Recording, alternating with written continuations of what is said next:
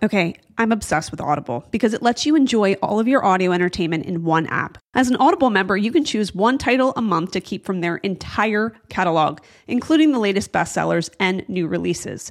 And with female writers and heroines, celebrity narration, multicast productions, Audible has you covered for every type of excitement that you're looking for, including true crime and mystery, and I know all of you love that too. For example, right now, I'm listening to None of This Is True by Lisa Jewell. New members can try Audible free for 30 days. Visit audible.com/realitylife or text realitylife to 500-500. That's audible.com/realitylife or text realitylife to 500-500. With 4 daughters and 2 on a dance team, I can tell you we go through a lot of mascara in my house, but I'm crazy about L'Oreal Paris' new Panorama Mascara, which catches every lash from corner to corner for maximum volume. If you're looking for a new high-end mascara without breaking the bank, this is yours. The new L'Oreal Paris Panorama Mascara gives you a high-end lash look in a premium gold luxe packaging. I've been using it for about 2 weeks now, and I feel like my eye has completely opened up, and the girls are crazy about it too. They've got a tapered brush to catch every lash, one of the best mascara wands that I've ever used. And like I said, this luxe appearance of this gold package, you got to get it. You can buy Panorama Mascara on Amazon today. L'Oreal Paris new Panorama Mascara. You're going to love it. The amazing Kate Casey. Welcome back to another episode of Reality Life with Kate Casey. I hope that you had a great weekend. I've got some good news. There's a great new series on Starz. It's called The Cult of the Family. Now, Starz, I believe, has a short period of time right now where you can do a trial. I recommend doing that. And also, a lot of the Starz docuseries appear on Hulu. This one I want you to check out, especially on the heels of their great docuseries on NXIVM. This one is about the most notorious case in Australian history, about the Melbourne-based cult, The Family, which was led by Anne Hamilton Byrne, who was a yoga teacher who claimed to be Jesus Christ reincarnated. This is the most fascinating cult. I have said it before. This woman fascinates me more than any cult leader. You know, it's really unusual for a cult leader to be a woman. And this woman was not only just a monster, but obsessed with plastic surgery. She's the oldest of 7 kids from a working class family in Australia. And her mother apparently had schizophrenia and was put into a mental institution. So she goes on to get married. Her name's Evelyn, by the way. She marries a guy in the military. And at some point, he gets released from the military. And according to records that detectives were able to uncover, he had said in his release that it was important for him to go home and be with his wife because they had a young child. And he was fearful of that child because she seemed to be displaying, the mother seemed to be displaying signs of mental health, much like her own mother. And he was afraid that the child would not be safe. Soon after that, he's killed in a car accident, apparently on his way home from adopting another child, which is like, why would he adopt a child if he just said his wife was unstable? So she now is a widow, and she gets a full face of plastic surgery. Like, it looks nothing like the woman that was Evelyn. And then she changes her name to Anne Hamilton Byrne. And she's a yoga teacher. And that becomes like her new salvation. So again, she's one of the first few female cult leaders in history, and apparently one of the cruelest, because she operated in almost total secrecy over 2 decades. This cult called The Family, hidden away in the countryside outside of Melbourne. And the family's motto was unseen, unknown, unheard. So police, in the first episode, acting on information from 2 child escapees, raid the cult in 1987. And it emerges that over the years, Hamilton Byrne had collected 28 children through bogus adoptions and gifts from followers, and had dressed them in identical clothes with big bows in their hairs and bleached their hair platinum. So they all look like zombies. And most of the followers in this cult were people that were handpicked from Melbourne's wealthy professional elite with promises of spiritual fulfillment in the 60s and 70s when the new age seeking was all the rage. And she would say things like, "I've been waiting for you. You are so special," and basically love bomb these highly educated people and convince them that she should be in charge of their children. So she develops this compound about 2 hours outside of Melbourne. And these women that she had basically brought in from her yoga practice, convinced them to follow her, even leaving their own husbands in some cases, give them all of her money and let them raise her children. And they would also need to raise other children that she had basically done under fraudulent circumstances for adoption. So in the 60s and 70s in Australia, it was really frowned on if you were a single mother. So they had a doctor, the obstetrician, who was a sect member, and a nurse that was a sect member. So people have believed that these single mothers had been pressured into placing their child up for adoption. So it was like they would have the baby and 20 minutes later, the baby would disappear. Or someone would put something over their mouth and then they would wake up and they can have a recollection of is the door closing because the baby was taken out of the room. So Anna's this compound, she's got 28 kids. They all look the same. Well, she's trying to make them look the same. And that was all about control and convincing these children that, you know, look, we're all family. Look, we look exactly the same, when in fact, none of them look alike at all, you know, outside of the same hairstyle and clothing. So she has them on this compound and they are subjected to unspeakable abuse, just horrible abuse by not only Anne and her newfound husband, but these women that served as the aunties. And some of the children, their mother was an auntie, and it didn't matter. They were subjected to probably even more abuse if their own children were there. So she marries this man, Bill. He was married to another woman, and she goes to his wife and says, "Just so you know, he's mine now." And the woman apparently put up a fight, and then she dies. It's like crazy stuff's going on. So what's interesting to me is that it's been speculated that WikiLeaks founder Julian Assange had grown up in the family. And of course, his hair color and style didn't help that at all. But he had apparently admitted that a man who was his mother's boyfriend in the late 70s had been a member of the cult, and that the man had been a sinister presence who sought to have a certain psychological power over the family, and that they eventually went on the run from him. He never claimed to have met Anne Hamilton Byrne or had any direct contact with the group as a whole, but people have speculated that he was a member. So by the time of this police raid, she'd broken up families, destroyed marriages, left her children victims with lifelong scars, but she had amassed this unbelievable amount of wealth through property, land, and cash donated by followers. So she hides overseas because the authorities have kind of caught on to her. And she was eventually arrested in 1993 on a relatively minor fraud charge. So together with her second husband, Bill, as I had mentioned, she received only $5,000 in fines in Australia, but no jail time. So she had never was held accountable for this long-serving child abuse. So they found her in a Melbourne nursing home. She spent like 12 years there, and she suffered from advanced dementia. And her hairline was on the top of her head because of these numerous facelifts. In fact, there is video footage of her going into a court room, and before I guess the dementia kicked in, or maybe it was already kicking in, her hairline is frightening. I mean, it rattles you to the core. And the fact that she's had so much plastic surgery are like unbelievable, because she's basically taken everybody's money and she's just going on trips with her husband all across to evade authorities and getting facelifts. So what's interesting, like I said, is like there are very few examples where there are women that are the founders. There was the Amy Semple McPherson, who founded the Foursquare religion in LA in the 1920s, or New Jersey-born Elizabeth Clare Prophet, who launched the Church Universal and Triumphant in 1975. She encouraged her followers to build fallout shelters to prepare for imminent nuclear war. But Anne also had this apocalyptic theories too. It's like, I love these people. It's going to be the end of the world. And you're like, I thought you said the world would end on July 2nd. Like, what happened?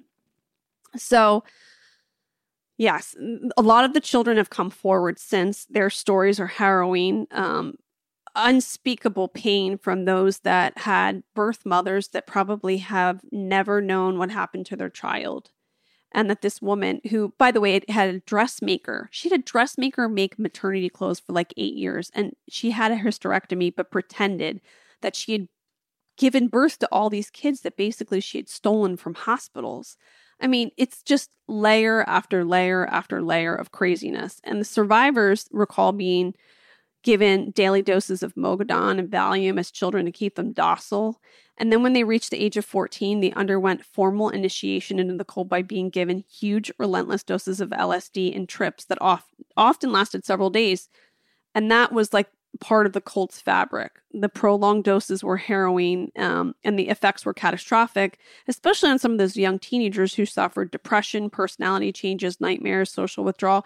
Even some of the sect members that got pregnant, she was purposely very, would isolate them before and after they gave birth to a child and convince them that they were not of the right mind and it would be better for them to go to a mental health facility or go away for a year, and then she would basically take over the child. But then she would go on trips and she'd have the aunties take care of these kids and abuse them. So anyway, it's a very fascinating docuseries. It's 3 episodes. You are just going to fly through it, especially if you are, doing something else in the background. I mean, it's just a really fascinating show. It's called The Cult of the Family on Starz. Highly recommend. And the other show I've been raving about is called Murder on Middle Beach on HBO. It's directed by Madison Hamburg. I asked Nick Rizzo in this episode, he's a senior producer for Watch What Happens Live, to watch it because I just thought, Nick has to watch Below Deck and Real Housewives all day. Let me throw him something else that is not in the Bravo sphere just to keep him on his toes. And fortunately, when I suggested to him, he's like, oh, that looks so good. I actually really want to watch that. So the story of Barbara Hamburg, who's Madison's mother, is harrowing. So on March 3rd, 2010, her battered body is found outside of her home by her sister Conway. She was stabbed 18 times. That day, she was supposed to attend a court hearing in a case against her ex-husband, Jeffrey Hamburg, over alimony and child support. So 3 family members, so her ex-husband, Jeffrey, her sister Conway, and her daughter, Allie, would become suspects at different points in the case.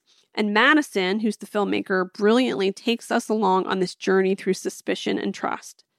And so it's just heart-wrenching because he's facing all of these relatives and asking them questions which obviously have been on his mind for years, and to have the strength of courage to ask them with a camera.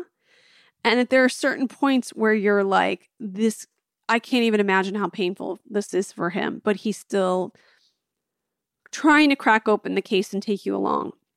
And what's interesting, too, is that even though she had this horrible relationship with her ex-husband, and you're thinking at first, oh, it had to have been him. They're going through a custody issue. They had financial hardships. It's got to be him.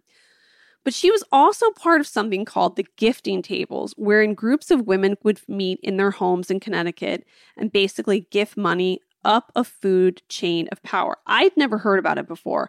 So basically, the goal of the gifting table was to effectively offer a way for the group's higher-ups to earn non-taxable income. So the way it worked was this.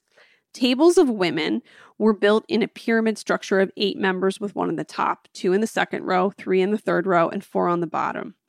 The top member would recruit others to join her table, and so they would call it the appetizer, for a fee of $5,000. And when I say that, it has to be in cash. It always had to be cash. So those recruits would in turn recruit others who also had to pay a fee of $5,000 to the member at the top of the pyramid.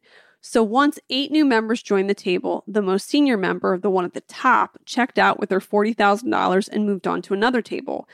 The table would then split into 2, with the 2 second-row members becoming the top members of the new tables, ready to earn their $40,000, and all the other members moving up accordingly, according to the U.S. Department of Justice. So recruits were found largely among Alcoholics Anonymous groups, sometimes even be recruited by their own AA sponsors. And in this case, Barbara was a member of AA.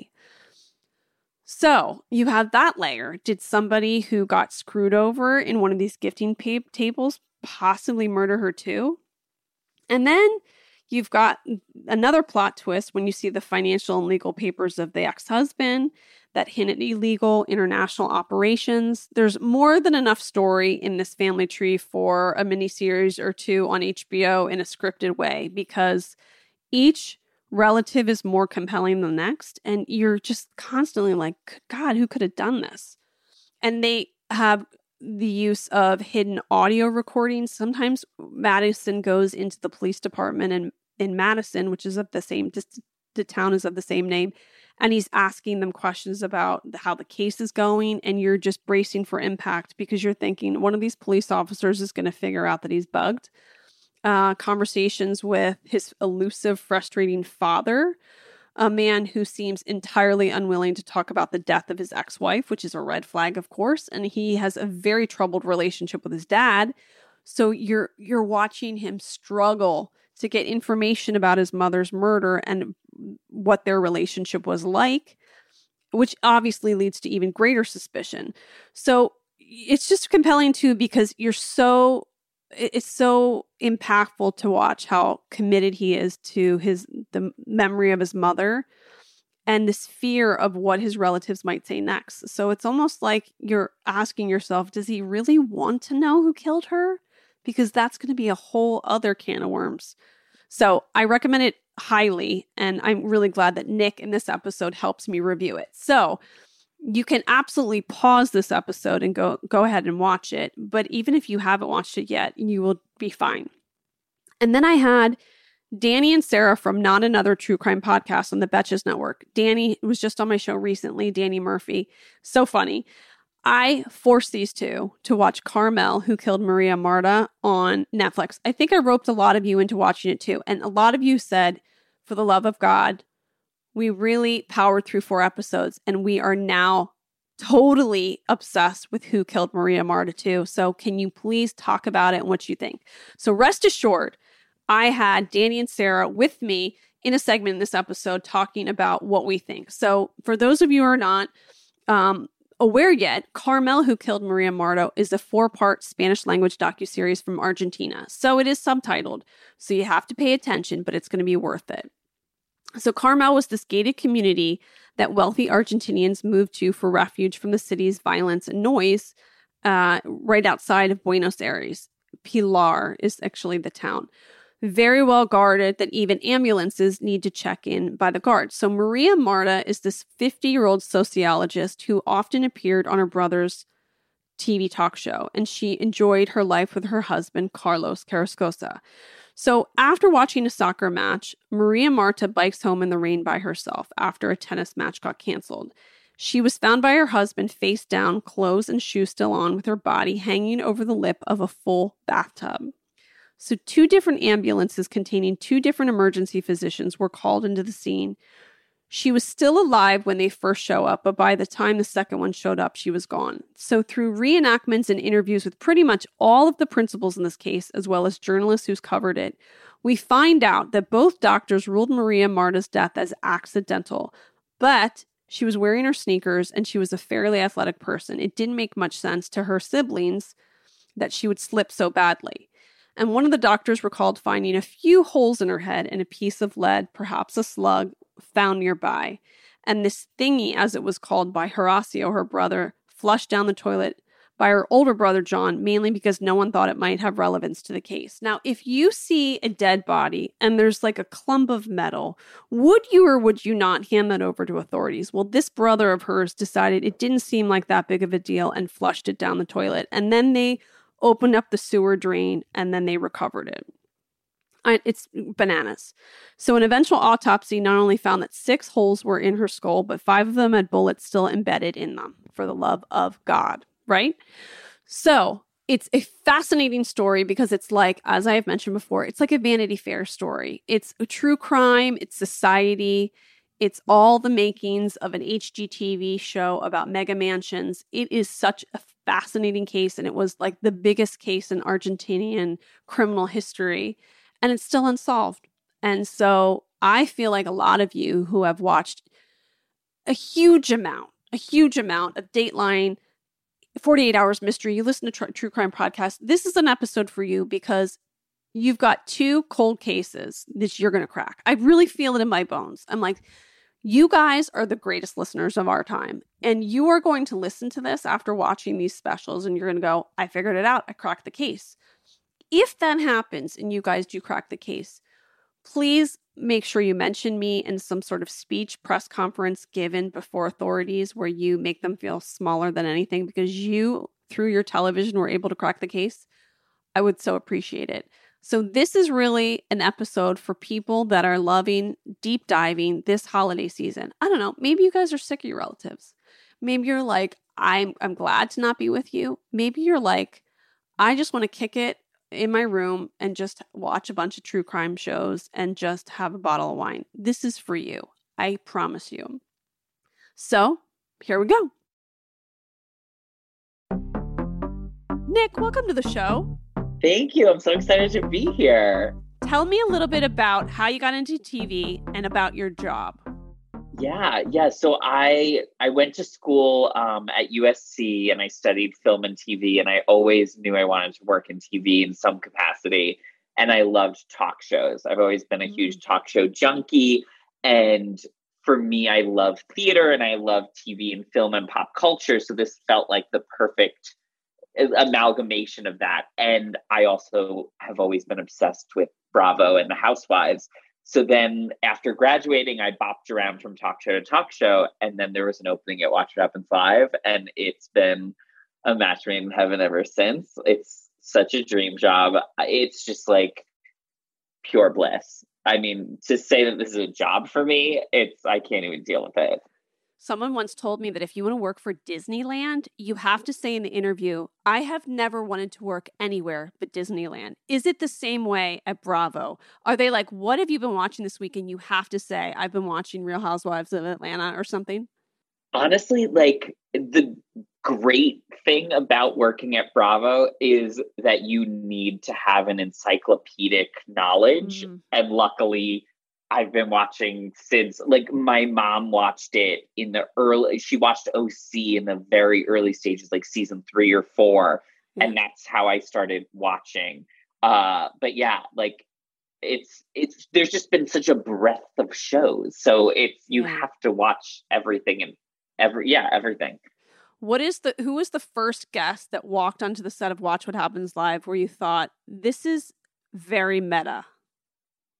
Probably one of the first, I started in 2013 there. And one of the first days I was there, I'm pretty sure was one of, it was for Andy's birthday and we had Teresa there and Melania came in with a little mini horse with a unicorn. I remember. Like horn on it. And she was dressed as a fairy and she was like, this is your present. And I was like, this was maybe my first or second week there. And I was like, how is this my job? I am so lucky and so blessed. Like, I can't. What is like a typical day for you look like? So I manage our research department on the show, but it is such a small staff. So we are very collaborative. Everyone is kind of doing everything. But usually pre-pandemic, I'm usually prepping for the next week of like guests that are booked for the show and figuring out like what pitching games to play with them, like what plead the fifth questions are we going to ask, yada, yada. And then halfway through the day, it kind of shifts where I start looking for like muzzles and jackholes of the night to pitch and for that night's live show. And then during the show, I'm usually on the phones when fans are calling into the show and I'm fielding questions. And that is so much fun, but also so chaotic and crazy. And that's been one of the best. Yeah, it's been amazing. Who has been the most drunk guest? Is it Jack A?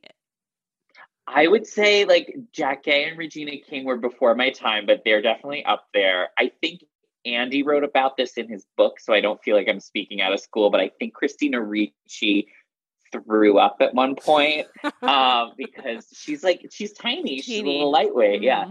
And then one that tickles me so much that I'm so happy she's finally talking about is Drew Barrymore. She did this interview with Andy to promote her new talk show where she was apologizing to him for how drunk she was the last time she was on. And Andy was like, I don't even remember that at all. Yeah. So then I was thinking, wait, I kind of remember that. So I went back. And if you watch the after show of that episode, it's on YouTube. she has been drinking wine, and she, like, the callers are asking her questions. And I think the one caller asked her, like, her favorite memory of Carrie Fisher, because she did all of the rewrites for The Wedding Singer.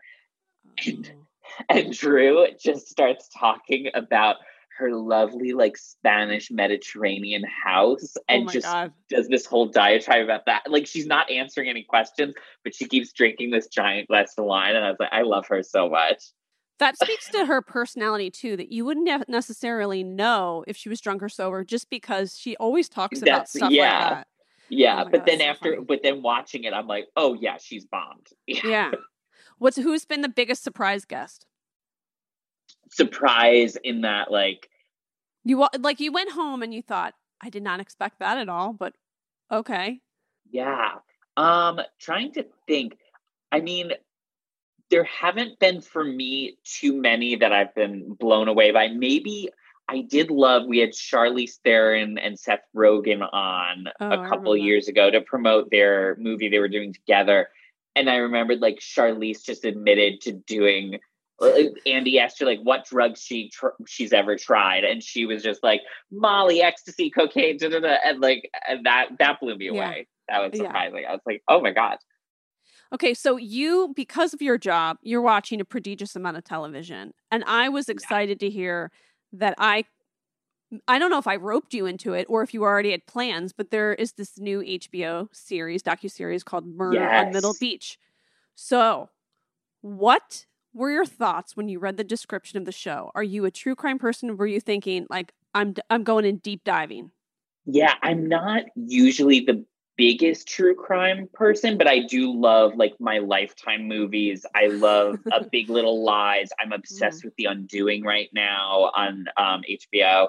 And so it felt, I was seeing the promos and it just felt like something I would gravitate towards. And I'm also, like, a huge mama's boy, and just the story seemed so personal and heartbreaking, and it was just, it pulled me in. So as people know, Barbara Hamburg's body was found on her front lawn. She was stabbed 18 times in this beautiful town called Madison, Connecticut. What's confusing is that the son's name is Madison. Yeah. Yes. And then her maiden name is Beach, and she lives at the beach. It's a murder at Middle Beach. It's, like, a little bit confusing at first, but you get sucked in right away. Now, when we're ever confronted with the story of somebody that's been stabbed a number of times, usually those in forensics would say that's a murder committed by someone that knows them, is close to them. It's a crime of passion. Yeah. So when you watch the first episode and you hear that she has this ex-husband, and that she was due in court that day for a custody arrangement, and that the husband had a lot of financial problems, you're immediately, most people would think it had to have been the husband. But the husband was in court when, at the time of that they think that the murder was committed. Absolutely. Yeah. So it's confusing. We've seen an episode so far. The second episode is to air on Sunday. We're also going to learn that her sister was the first person to find the body. She has a little bit of a sketchy story, and she thinks that Barbara's daughter, Allie, who's Barbara Alexandra, may have been involved because they had a tumultuous relationship. And then there's also mention that Barbara was involved in a pyramid scheme called the Gifting Table. Gifting tables, yeah. And that someone may have been upset because they're a spouse that's maybe in financial problem, to find out that their wife is part of this scheme and may have lost a ton of money. So there are all these people that are possible killers. It's a lot to take in, and that's juxtaposition with the story of this young boy, because we see the progression from a college student to a young man who has to confront his father, whom he already has a tumultuous relationship with, about the relationship that he had with his ex-wife, and also really with his own son. So what has so far has been the part that's tugged at your heartstrings the most? I think for me, the part that's tugged at my heartstrings, but also made me lean in a little bit, was towards the end of the first episode when he does meet his father. And this is the first time he's seeing him in a very long time, and he's secretly recording him. And they get a beer together, and it's the first time that the two of them are just having a beer together, just a father-son moment. So that was just, it hurt so much because there were so many years that were just wasted. And then also something that I noticed when, because the Madison, he just wanted to ask his dad flat out, did you kill my mother? And then he's asking him, did you have anything to do with this? And he's not really answering that question, mm-hmm. which makes me believe, because he does say he was in court that day. And it's, I feel like maybe if he did, and I don't want to speculate too much because, you know, these are real people and these are real lives, but yes, the dad was in court that day, but you don't know that he wasn't involved in some capacity. Sure. And the financial stuff really does sound strange. And he also tried to take money out of an account that his daughter had. I do think that people, when they're in financial hardships, they make really dumb decisions, compounded mm-hmm. with someone's utter hatred for an ex-spouse. But the fact that this woman was involved in this pyramid scheme does seem kind of odd.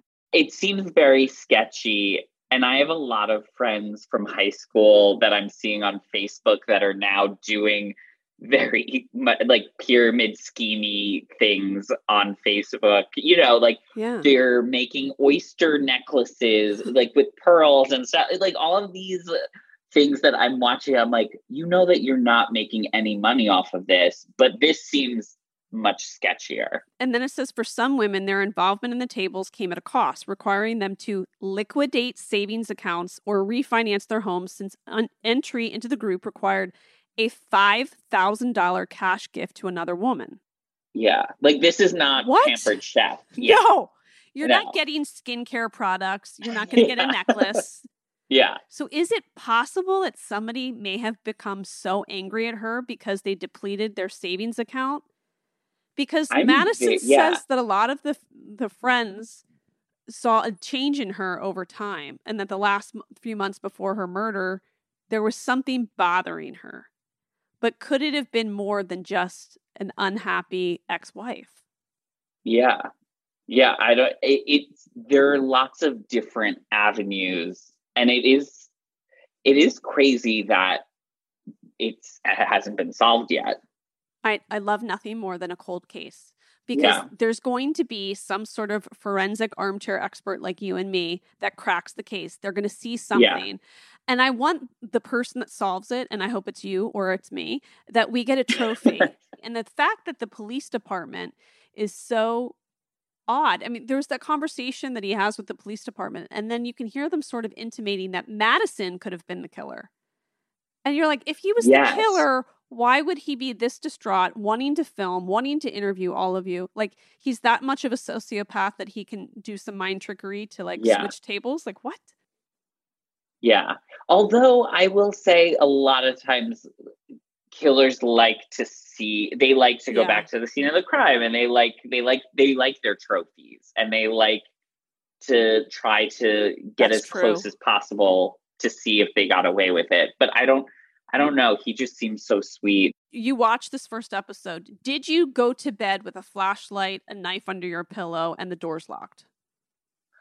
I had to watch some Reba reruns after on CMT, which, So tell everybody where they can catch the show and where they can follow you. They can catch Watch What Happens Live on Bravo, and they can follow me. I'm on Instagram and Twitter at NickRizzo815. Awesome. Thank you, Nick. Yeah. Oh my God, of course. Thank you. Sarah and Danny are hosts of Betches Media's Not Another True Crime Podcast. They love true crime, and so do I. I have roped them into watching the Netflix docuseries called Carmel, Who Killed Maria Marta. Welcome to the show. Kate, thank you for having us. Yeah, thank you. On your level of annoyance from 1 to 10, where do I stand after having you watch all these episodes? Are you okay with it? Or have you made peace with it? Am I going to get a dead horse's head delivered to my house? I kind of felt like by the end of it, I was like, can I speak Spanish? I can at least understand it, right? No, exactly. There are a few people that I would like read for, like out of like I would spend a weekend reading, and that's what the subtitles were. And I was like, Kate Casey is one of them. And now you made me realize I think I would like more documentaries to be subtitled, like true crime, because I felt like I focused so much more on it. Isn't that the truth? Oh my God. You could not. That was at first driving me crazy. I thought I cannot Google anything. I can't text anybody because I really have to pay attention. I just drank wine through it. I was like, oh, I'll have like red wine. I'll be Spanish. I'll be cute while watching this. And yes. I'm like, I blacked out. I forgot half. I was like, what's happening? So I had to rewatch. Yeah. But it was worth it. So were you familiar with this case, with the story at all? No. I had never heard of it. Which is wild. Shocking. Because it was like a huge one there. I feel it was like huge there. And I'm like, how did this not make waves in America? Let's go through the case. Now, we understand that she was playing tennis. She comes home. She's found in the tub. There's blood all over the floor. Her husband and her relatives come home, and the police are eventually called. They say, or her husband suggests, that maybe she fell, hit her head on a beam. And then we come to find out, once the body's exhumed, that there are bullet holes in her head that were filled with glue. What in the hell is going on in Buenos Aires, Argentina? I really did have a lot of questions because I was just like, wait, you guys called the prosecutor to the crime scene? That was bizarre to me. And just a lot of stuff like that. I'm like, she had 5 bullets in the side of her head and it looked like a fall. Like how? How small are these bullets? That's what I don't get from the get-go. I'm like, who was looking at anything? Was people just like with their eyes closed, like pin the tail on the cause of death? Like I did not know how they were running the show there. Well, and then the husband says, I never thought she was dead because he found her unconscious in the bathtub. You never thought she was dead with all those bullet holes in her head? And blood? Bizarre. It's so bizarre to me, and also so bizarre that they just kind of didn't even like think. They were just like, oh, I guess this is what happened, and nothing. And even for the Netflix documentary, the first episode, I was like, oh, maybe I guess she did just fall. And then I'm like, bullets, episode 2. I know, they convinced me. And why did it take so long to get to the bullets? I knew everyone in her extended family took it 2 episodes in to learn that she died by bullets. Yeah. So he calls for an ambulance, and doctors quickly deemed it an accident. Maria, a sociologist who'd worked for a foundation for missing children, which, by the way, added an extra layer because you're like, someone might be kind of pissed that she's calling them out for kidnapping somebody, and seemingly hit her head and drowned in the tub. She was 50 years old. The doctor who filled out her death certificate listed the cause as non-traumatic cardiac arrest. I think that's a bit of a stretch, my friend. Her family signed off on it, and her body was interred barely 24 hours after she died. And meanwhile, the police never came to the house and no one called them. But not everyone was on board with the official explanation. Her family said that someone must have broken in, that perhaps having come home early when her tennis match was called off due to the rain, she had a surprised robber in the act, and Maria's stepbrother insisted that local authorities take another look at the case. Yet, it was an ambulance driver at the scene who first told investigators that there had actually been at least 3 holes in her head, and not holes consistent with banging her head on the tap. And about a month after she'd been interred at Recoleta Cemetery, not far from the gravesite of former Argentinian First Lady Eva Perón, prosecutor Diego Molino Pico ordered the exhumation of her body, which of course we know. They learned there were 5 bullets in her skull and determined that a 6th bullet had grazed her head. So the local media goes wild with the news that the domestic accident that they had been told about was actually a fatal shooting, especially since it came from a wealthy, beautiful neighborhood. And I have to say, if you're someone who loves Zillow, check out those houses because those were gorgeous. During a search of the house, investigators discovered what turned out to be bullet fragments from a plumbing pipe. And as the docuseries recalls, the papers seized on the discovery of the thingy that Maria's stepbrother, John, acknowledged flushing down the toilet. Furthermore, traces of blood were found that indicated Maria had been first attacked on the ground floor of her home before being killed in her upstairs bathroom. You lied to me, Molina Pico accused Carlos at the time. And with that, the prosecutors had a homicide investigation on their hands, telling reporters, I'm the one who has to determine who killed her. So, of course, some people think that the husband had to have done it. He goes to jail for some time. He's obviously released from jail because he's doing some interviews on his couch while smoking a cigarette. And I thought, this guy's living the real life. Am I right? He really is. I love that. He was just full on sitting like a boss, lighting a cigarette, being like, I was thrown in jail. What? You're like, okay. But then simultaneously, like, trying to convince us that house arrest was worse than prison. Because he was like, in prison, I could like play cards. Here, I'm bored. I know, but then I thought about it, and I do think I remember watching a 60 Minutes on jails in Germany, and I was like, their jails are pretty nice. So I don't know, maybe in Buenos Aires they do have like places where you can play poker and chess and hang out and watch telenovelas. Maybe it's not so bad. Maybe you get a Martha Stewart moment when you're just like, oh my God, like they only have like a few types of green beans, but I still get to make my casserole. Yeah. Maybe. Okay. So the indictment that was presented on February of 2004 alleged that Carlos, the husband, had been laundering money for a Mexican drug cartel and had killed his wife, who was involved with the criminal enterprise, with the help of two unnamed accomplices to keep her from talking. Moreover, everyone who gathered with him at the house in the hours after he reported finding Maria's body from her brother to the masseuse tried to help Carlos cover it up, fear of the cartel having imposed silence upon those that were tied to the crime. Do you guys believe this is plausible? In the indictment from the prosecutors, suggesting that the husband had worked in cahoots with the family members and that they were terrified of a drug cartel coming after them. I don't know, because they never really, unless I texted through this part, they didn't like seem to present a lot of proof about the cartel, but No, they did not. Yeah, they were just like, it was them. But I do agree that like the family acted super suspicious and like they would have to be, I don't know, huge bumbling idiots to have made like so many just accidental mistakes that covered up someone else's crime, like flushing the bullet down the toilet and like not letting the police in and all that other stuff. And also they were getting to a point too when it was almost like Mamba number 5, how many people they were listing was involved with. They're like, Jessica, Tam, I'm like the masseuse, someone down the street, the ambulance, the person who works at the Starbucks nearby. I'm like, all these people are involved to get this one woman cover up. I don't think, like, it just seems too much energy. And I know like drug cartels do have that energy and do have the push. I'm not shading their work ethic, but I feel it might be a little extra, like they might be putting a little too much stock in their reach of these like 45 people that are involved in this scenario type of thing. Yeah, maybe the drug cartel people are like, appreciate it. We like the press, but actually not involved.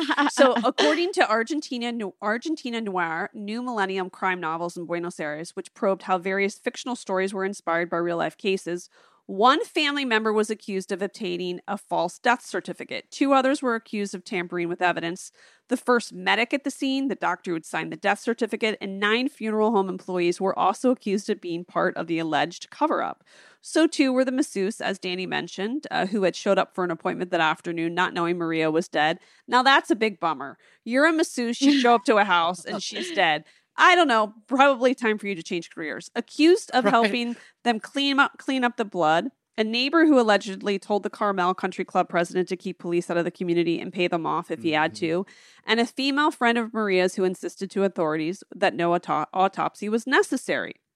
Melina Pico's critics, he's again this detective, accused him of throwing everything at the wall to see what would stick, so determined was he to close the case that he was shaping facts due to his theory, rather than letting the facts guide his investigation. It is my experience with a lot of these countries that they have these grand theories that are based on the most bizarre things. Like in the Amanda Knox case, they believed there was like satanic worship. I feel like in Argentina, the criminal system, I'm like, these people make up stuff in their minds, and it doesn't matter how much evidence you have. It's crazy. So Carlos pled not guilty, was acquitted of his wife's killing in 2007. By then, prosecutors had quietly dropped the cartel motive, no solid evidence having come to light, as mentioned.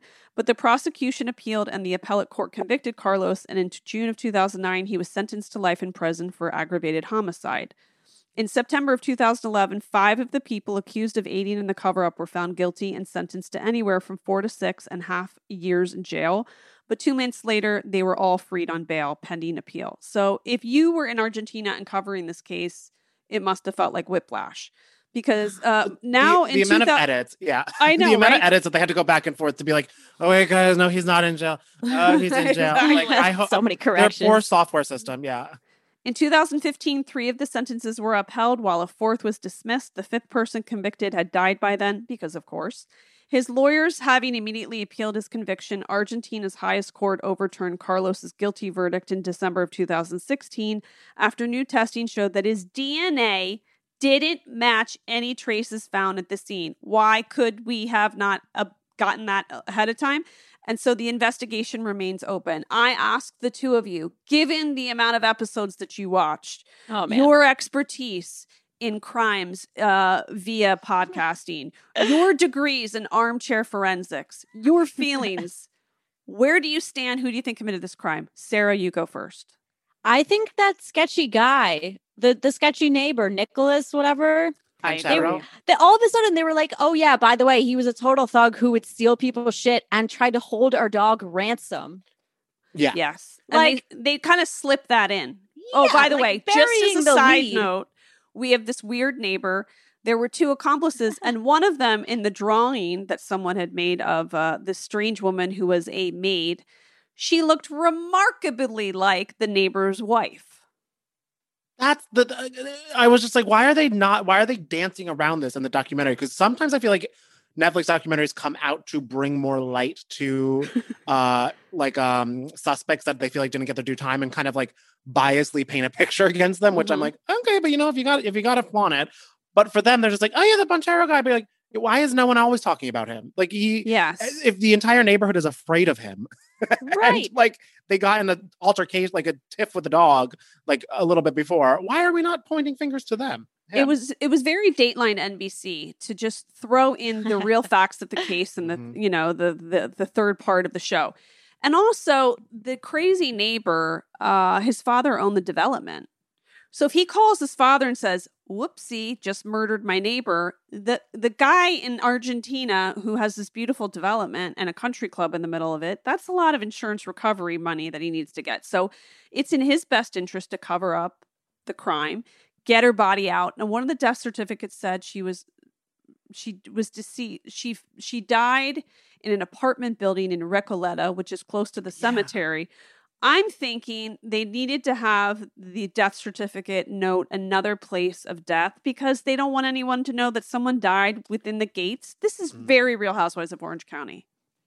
But I think you're 100% on the money. Yeah, because it's like they don't want the property values to go down. They don't want this little gated community plagued, and they want it to still be this idyllic thing. And they're like, oh, well, you know, whatever. Like, no, we can't help that her husband was involved with drugs or something like that. But like, they're crazy.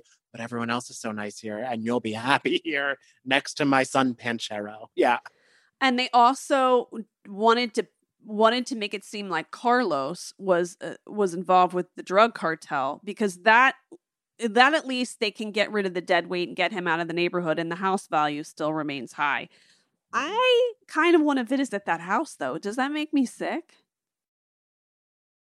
I don't know. No. No. That would be like, that could be your new thing. It's like VRBOs, but for where murders happened. You just stay there for a week, snuff out the stuff. Yeah. I bet there's probably some market for that. Yeah. Yeah, that has to exist already.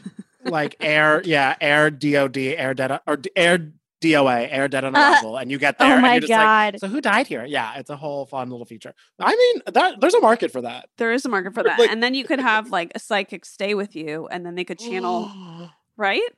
Okay, well, did you guys remember that part in the documentary where they were like, this one woman was like, yes, I've been a legit journalist for 35 years, so I decided to bring a medium into the house. And I was like, ma'am. But I feel like the South Americans, that would probably be quite normal. They're like, well, we brought in a Reiki expert, a psychic. We had somebody that does tarot cards, and they would be the first line of investigators, not the people that have degrees in forensics.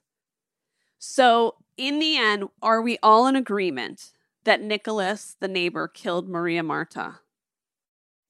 Seems the most likely to me. Like, who else would have participated in like a burglary gone wrong except the neighbor who we already know likes to steal everybody's shit?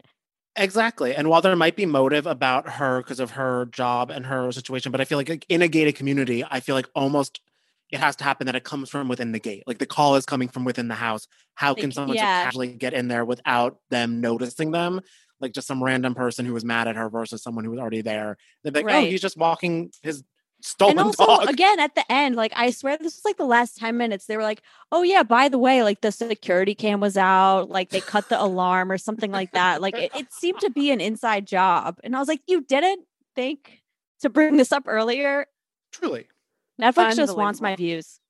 Mm-hmm. Well, they achieved it. We gave it to them. Yeah, they achieved it hard. Yeah. What is your next episode about? Which true crime are you going to be tackling in your next episode? We're doing the, we just uncovered this, we call him kind of an icon, a scam icon. Love him. It's this, have you heard about the guy who pretended to be a Saudi prince?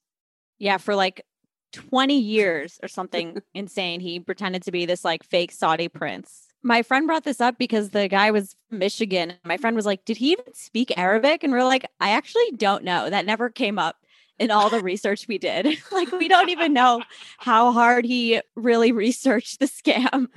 Oh, my God. Amazing. Oh, my God. An icon. Tell us where we can catch your show. On all podcast platforms at Not Another True Crime Podcast. Just search that up. It's by Betches Media, you know. So we have we're a little Betchy there. We have fun.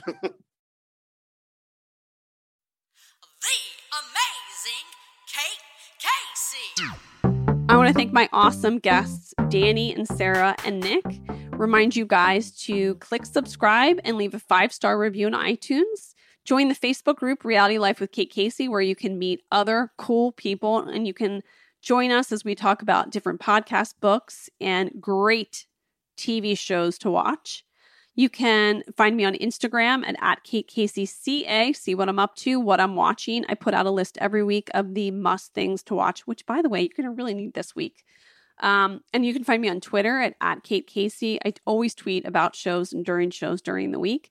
I have a Patreon page for bonus episodes. I have a bonus episode already this week about the Royal Bride, Prisoner Bride, Charlene of Monaco. That story is a doozy, and I've got video that goes with it. So make sure you check that out. Patreon, patreon.com/Kate Casey bonus episodes. And I'm wishing you guys a great, great holiday. If I haven't said it enough, I'll say it again. I'm so grateful for all of you that take the time out of your busy lives to listen to my episodes, to send me notes. It really means a lot to me, and I'm just grateful that I could have a great job where I can watch all this television and then be able to connect with you, interview such cool people, and, you know, just be in the thick of things. So, again, I'm wishing you all a great holiday. And lastly, I want to say thank you to all of those that work on the front lines, who are nurses and doctors, who work in the hospitals as janitors, who are keeping the system going and are taking care of those of our loved ones that are sick. I want you to know how grateful I am to you for our beloved ones that are overseas serving time, serving our country. I want you to know how grateful I am.